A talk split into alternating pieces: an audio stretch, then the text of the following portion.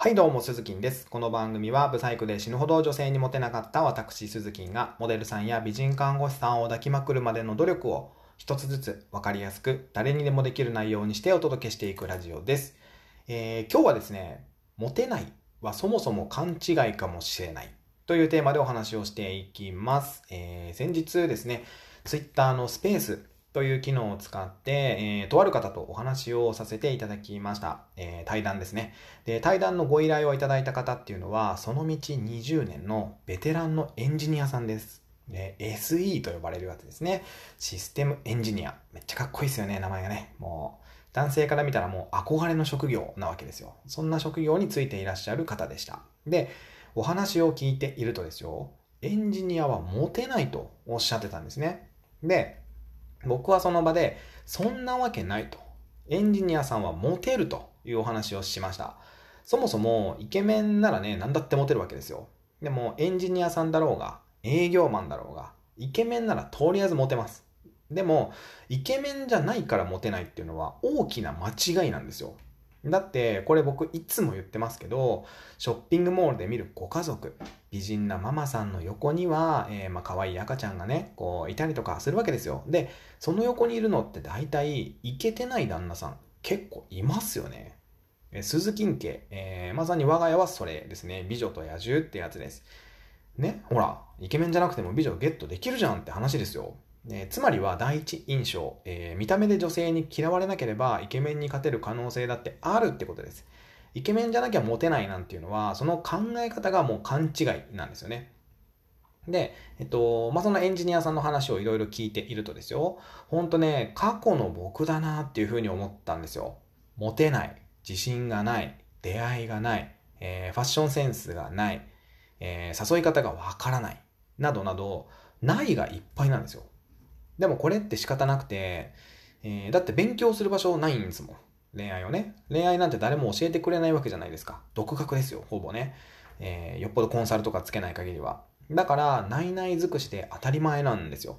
ないものを考えるよりも、ここからどうするかの方が圧倒的に大事です。えー、エンジニアさんがモテると思う、僕がね、僕がエンジニアさんがモテると思う理由は簡単で、えー、女性が求める理想の男性像に近いからですね。だって、どんなアンケートでも好きな男性のタイプはって女性にアンケートを取ると、1位と2位は優しい人、尊敬できる人なんですよ。上位2つにイケメンって要素は入ってないんですよね。で、エンジニアさんって基本、基本温厚で優しくて真面目で仕事もきっちりこなすようなイメージじゃないですか。で、実際ね、エンジニアさんの、えー、夫を持つ女性に聞いたところ、まるまるその通りだよと言ってました。責任感も強いしって言ってましたね。で、しかもですよ、しかも、年収、つまりはお給料も高いんですよ。エンジニアさんは。普通にね、年収1000万の人とか、ゴロゴロいるらしくて。で、そうなったら、もう尊敬じゃないですか。仕事もきっちりできて年収も高い。そこにエンジニアという仕事を選んだ思いとかなんかあったらね、もう完璧なわけですよ。えー、こういう思いがあって僕はエンジニアになったんです、みたいな。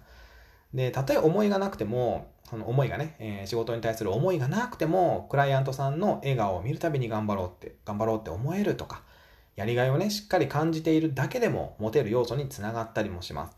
えー、思いを持って仕事することっていうのが、そもそも女性から尊敬されるわけなので、えー、よくあるじゃないですか。こう、売れないバンドマンが、メジャーデビューまで必死に努力するみたいなね。で、その努力を女性が本当は陰で支えていたんだよみたいな話あるじゃないですか。あれは夢に向かっている姿がかっこいいからですよ。えー、尊敬できるから、女性からしたら尊敬できるから、だから女性は応援したくなるわけですね。えっ、ー、と、よくオタクがモテるっていうのもその理由です。オタクの人って実はモテたりします。えー、何か一つに特化して詳しいから尊敬をされるんですよ。見た目に清潔感のあるオタクだったら本当にモテると思います。はい。